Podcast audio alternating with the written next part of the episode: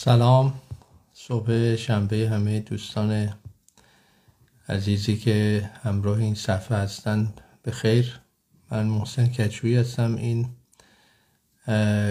گفتار دیگری است از مجموع گفتارهای کارآفرینی به زبان آدمیزاد که در شنبه اول هفته پخش میشه و صحبت می‌کنیم.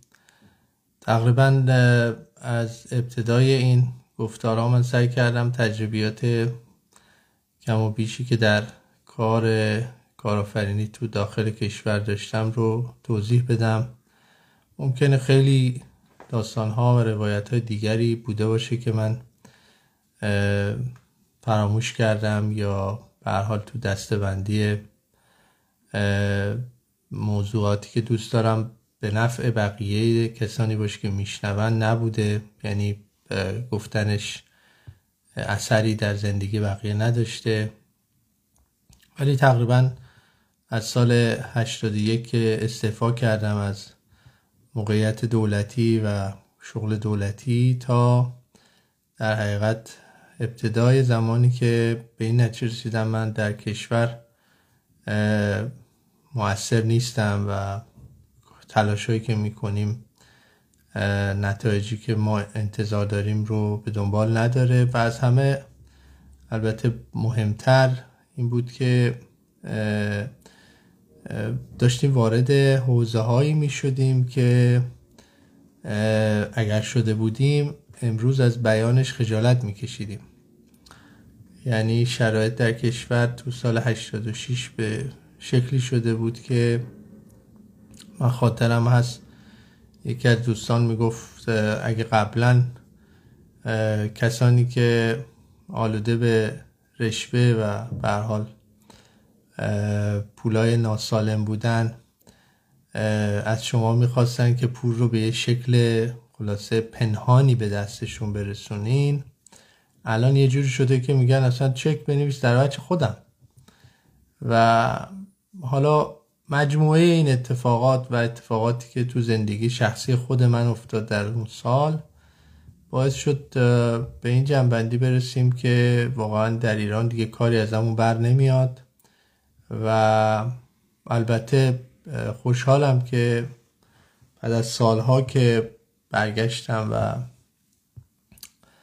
در حقیقت توی موقعیت های مختلفی قرار گرفتم متوجه شدم که اون کار و اون پروژه و اون تلاش در جایها در در جاهایی اثر گذاشته و ادامه داره.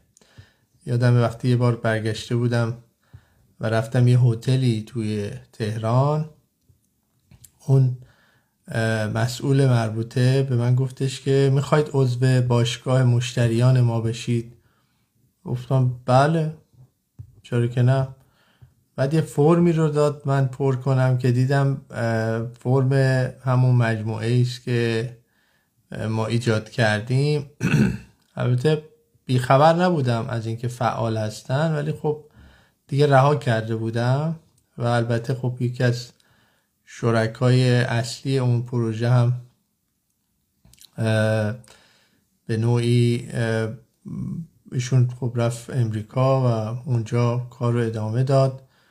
و چون خب ما کمکش نکردیم و تلاشی نکردیم اعتراضی هم نداشتیم که داره از ساختاری استفاده می‌کنه که متعلق به ما هم هست. لذا فقط خوشحال بودیم از اینکه بالاخره اون تلاش ها و اون کوشش ها انگار درست انجام شده و هنوز هم فکر می‌کنم بعضی جاها از این سرویس های صلاحا کارت وفاداری یا کارت های بانکی ترکیب شده با یک سری خدمات دیگه ای که تو, تو سیستم ما تعریف شده بود دارن استفاده می‌کنن. حتی می‌دونم در یکی از شهرستان ها خیلی رشد کردن اون بچه ها و خوشحالم. به هر حال یکی از فواید زندگی همین است که آدم از خودش رد پایی به جا بگذاره حتی اگر منفعتی به خودش نرسه.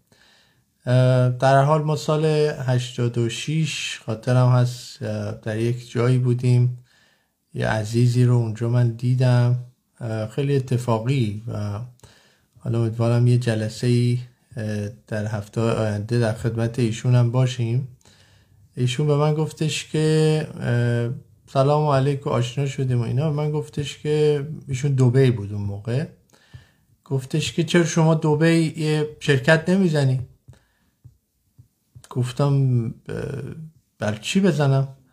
گفت بالاخره کار دیگه بخوای سفر کنی بری بیای نمی‌دونم بالاخره یه حساب بانکی برای خودت داشته باشی و این داستان ها خیلی خام و خیلی از روی یه جورایی واقعا بی تفاوتی بهش گفتم که آره بعدم نیست. حالا چقدر هزینه داره؟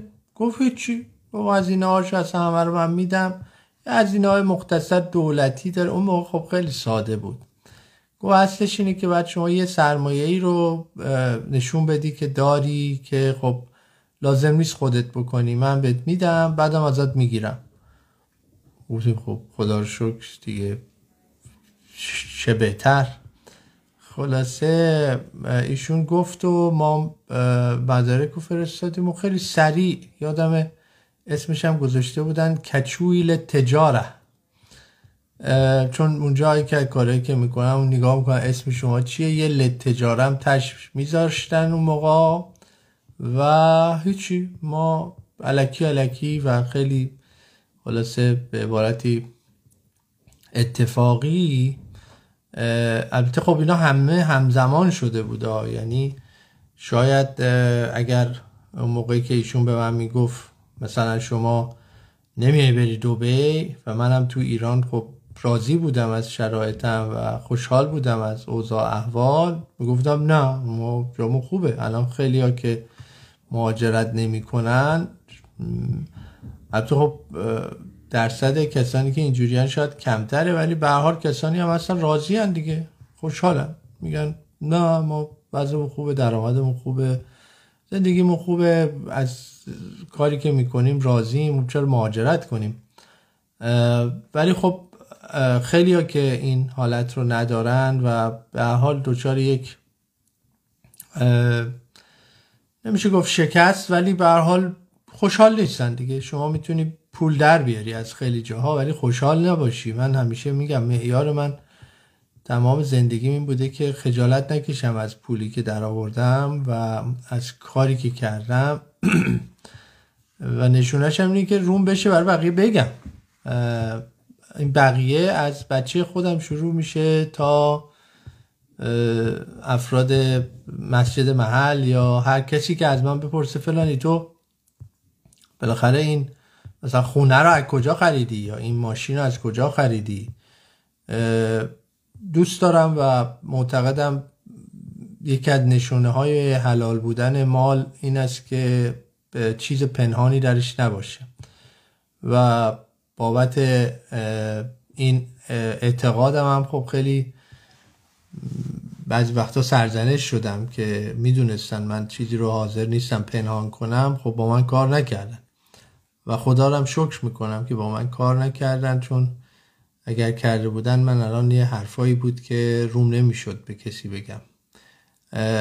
به حال ایشون گفت و خب ما هم که میگم یه ذره دلخور بودیم. جلسه قبل گفتم ما با بانک ها همکاری می‌کردیم و رقابت می‌کردیم و فکر کن تو مسابقه شرکت می‌کردیم که در حقیقت رقیب اصلا برای شکست آمده هم خودش رو شکست بده هم شما رو. یعنی اصلا نیمده که به موفقیتی برسه و این فضای سختیه که خب گاهی اوقات تو ایران آدم ها دوچارش میشن. نمیگم جاهای دیگه دنیا نیست چرا هست ولی خب هی مکانیزم هایی و روش هایی گذاشتن برای اینکه جلوی این رو بگیرن. یعنی الان شما نگاه می‌کنی مثلا یه مدیر یه بانک یا مدیر یک شرکت به خصوص دولتی می‌تونه هزار تا اشتباه بکنه و دوباره بشه مسئول یه شرکت دیگه مدیر یه بانک دیگه. خب این تو دنیا اینجوری نیست. یعنی ملاک رشد کردن آدم ها به خصوص به خاطر اینکه مطبوعات آزادن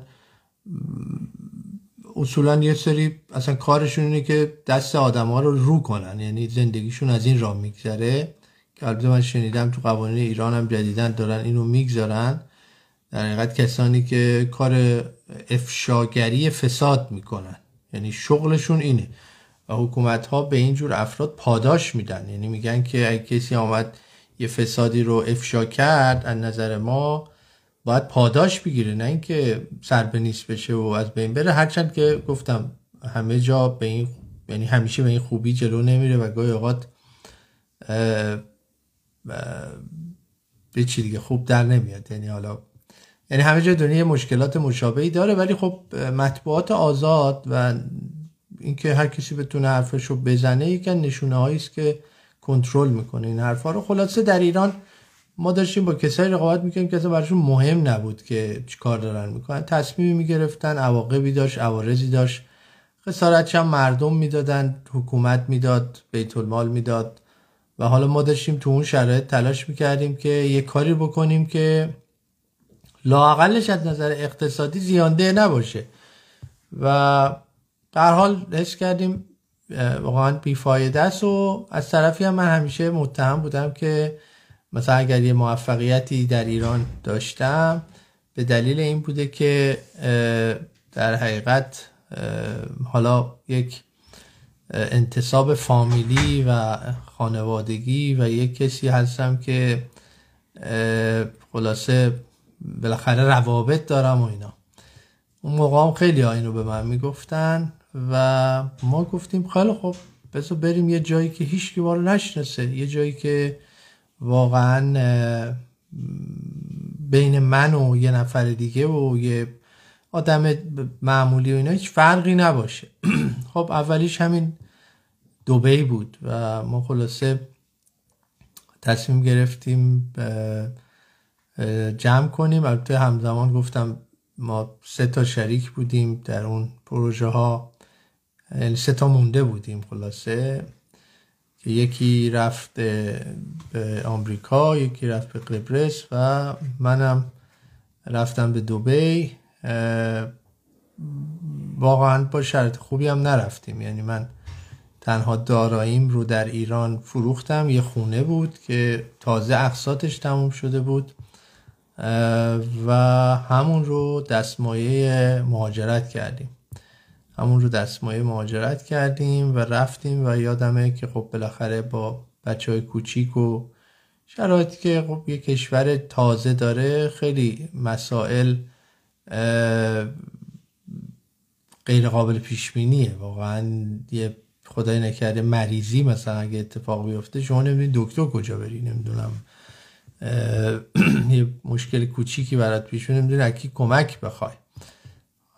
و به حال رفتیم و به محض عملا استقرار در اون کشور هم من دیدم من هیچ کاری رو بهتر از همین کار خدمات کارت و ارز کنم مسائل اینچونینی بلد نیستم کار دیگه بلد نیستم. بنابراین رفتم یه روز همون اداره اقتصادی دوبی و گفتم که آقا ما می‌خوایم اسم این شرکتمون رو عوض کنیم مثل کارش رو عوض کنیم. چون کچویل تجاره به درد ما نمی‌خورد. اینم براتون میگم. بعضیا آینده رو در انتخاب اسامی که می‌کنن محدود می‌کنن. مثلا شما توی کسب و کارتون اسمتون رو می‌ذارید مثلا حاج حسین سوهانی و پسران. خب این یه کاربرد داخلی پیدا می‌کنه یه کاربرد خانوادگی پیدا می‌کنه و مهمتر از همه اینکه باعث میشه شما خیلی هر جایی محصولت رو نخرن. دقت کنید ببینید تو دنیا اسامی که بزرگ میشه چیه؟ اپل. سیب. آخه این نشون دهنده چیه؟ نشون دهنده هیچی. اصلا قرار نبوده نشون دهنده چیزی باشه. بعضی فکر می‌کنم مثلا بعد یه چیزی از کسب و کارشون توی اون اسم دیده بشه. خب اینجوری نیست تو دنیا دیگه. یعنی شما می‌تونی از اپل الان تنها تصوری که فکر نکنم کسی بکنه خود سیب باشه. یعنی همه یاد موبایل و نمی‌دونم لپتاپ و اینا میفتن ولی یاد سیب نمیفتن یا نمی‌دونم. داریم خیلی اسامی اینجوری آمازون داریم گوگل داریم یاهو داریم. اسامی رو دقت کنید. اسم کسب و کار نشون دهنده آینده و در حقیقت برنامه است که شما تو ذهنتونه گاهی از همون انتخاب اسم بعضی اشتباه می‌کنن. این بعضی میان یه اسمی می‌ذارن که بعدا نمی‌دونن چیکارش بکنن. و این نکته در تجربه است که من داشتم. حالا البته خب تو ایران یه محدودیت هایی هم وجود داره مثل اینکه شما هر اسمی دلت بخواد نمی‌تونی بذاری. ولی بازم ما تو ایران هم مثلا شرکت هایی که میگذاشتیم بالاخره توشون یه اسامی میگذاشتیم که بازارهای بزرگتری رو می‌شد باهاش گرفت. من یادم ما مثلا یه شرکت خدمات پرداخت ایرانیان داشتیم که فکر نکنم اصلا تو ایران اسم اینجوری ثبت شده باشه. یعنی یک شرکتی که انگلیسیش بسیار درست در میومد ایرانیان payment services. و بعد دیدیم که خب ما دایره ذهنیمون بزرگتره و نمی‌خوایم محدود به ایران باشیم.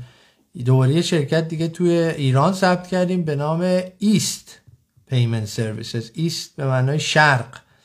و در حقیقت خدمات پرداخت شرق رو راه انداختیم برای اینکه به نوعی می‌خواستیم نشون بدیم که دورنمایی که تو ذهنمونه چی هست. لذا یکی از اولین کارهایی که همه برای کسب و کارشون خوبه بکنن اینه که یه اسمی انتخاب کنید که شما رو وارد دایره های بزرگتر می‌کنه. نه اینکه اما اسم شما رو کسی میشنوه به خودش بگه که او این مثلا یه یه کسب و کار محلی توی گوشه دنیا نشسته و می‌خواد مثلا یه کار کوچیک انجام بده. اسمه باید به نظر ظرفیت دار و آینده دار برسه. لذا من پیشنهاد می‌کنم همه همه اونایی که می‌خوان وارد کسب و کار بشن یکی از چیزایی که بهش دقت کنن همین انتخاب اسمه.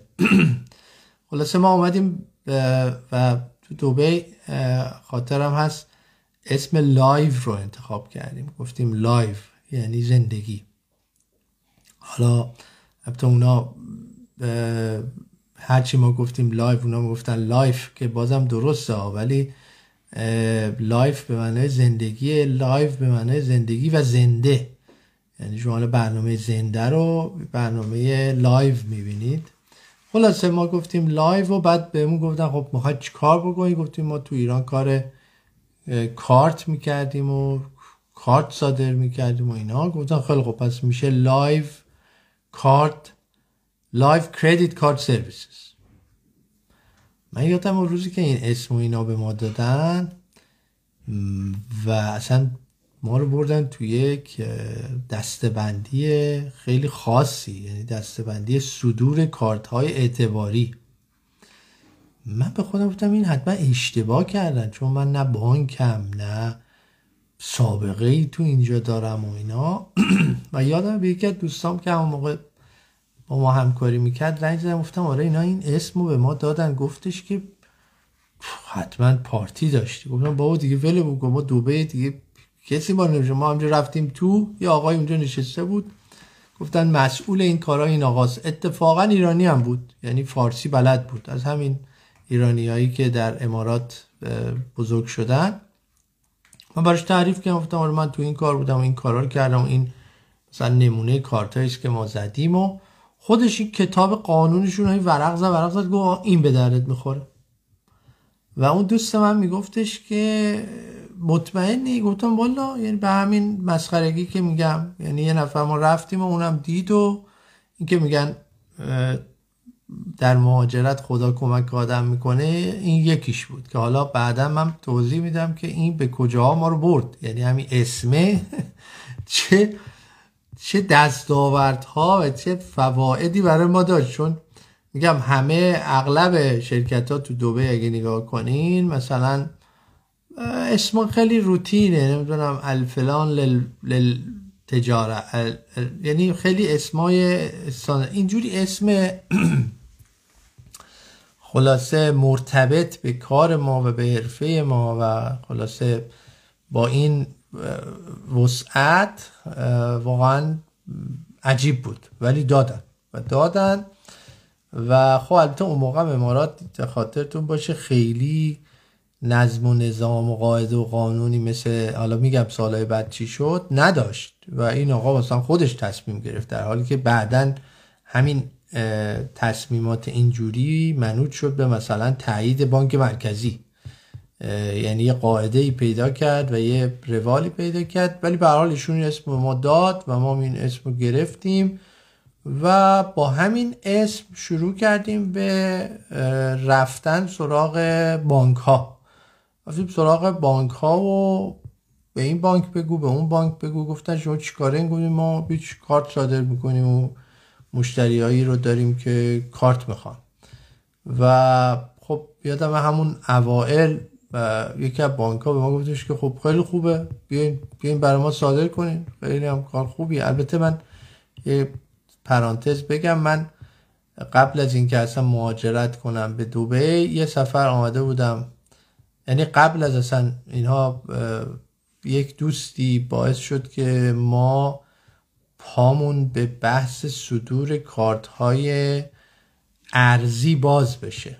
ایران همیشه این مشکل رو مردم داشتن که مثلا کارتی که بتونن رو اینترنت خرید کنن بتونن تو مسافرت ازش استفاده کنن نداشتن. من یادمه همون موقع که ما تو ایران بودیم و کار کارت داخلی می‌کردیم و اینا یه کسی ما پیشنهاد داد که آقا بخوای یه کارت خارجی هم برات قرارداد بگیریم که ما گفتیم بله. چرا که نه؟ و اون آقا پای ما رو به این قصه باز کرد. هرچند که خیلی زود ما باش به اختلاف خوردیم و فهمیدیم یه چیز مثلا 5 دلاری رو به ما داده. 75 دلار رو خلاصه دعوامون شد و ولی ما همیشه داگوش هستیم. برای اینکه میگن خیلی وقتا ناخواسته افراد میان به شما زیانی رو وارد کنن ولی باعث خیر و برکتی میشن و واقعا حالا ایشون البته قصد زیان نبود ولی خب زیاده طلبی کرده بود. یه جورایی غیر منصفانه قیمت داده بود و هم که خب بیخبر از همه جا ببخشید قراردادی رو بسته بودیم و ایشون پای ما رو به این قصه باز کرد بعد که باش به اختلاف خوردیم. حالا معمولا من با اغلب کسایی که به اختلاف می‌خورم و خلاصه دوام میشه معمولا بعدش خیلی دوست میشیم. و خیلی بعیده که اینجوری نشه غیر از چند مورد خیلی کم. یعنی سعی می‌کنم به حال در آدم های خوبی پیدا کنم و به همون خوبیه بچسبم. با ایشون بالاخره با اینکه میگم یه تجربه بدی هم داشتیم ولی قبول کردیم که قصدی نداشته و منظوری نداشته و این کاری کرده. و خلاصه ایشون هم خواست ارتباطش رو با ما حفظ کنه و ما رو با ایشون رفتیم ترکیه. موقع ما ساکن ایران بودیم ولی اومدیم ترکیه و یک قراردادی رو با یکی از بانک های ترکیه برای همین کار صدور کارت بستیم.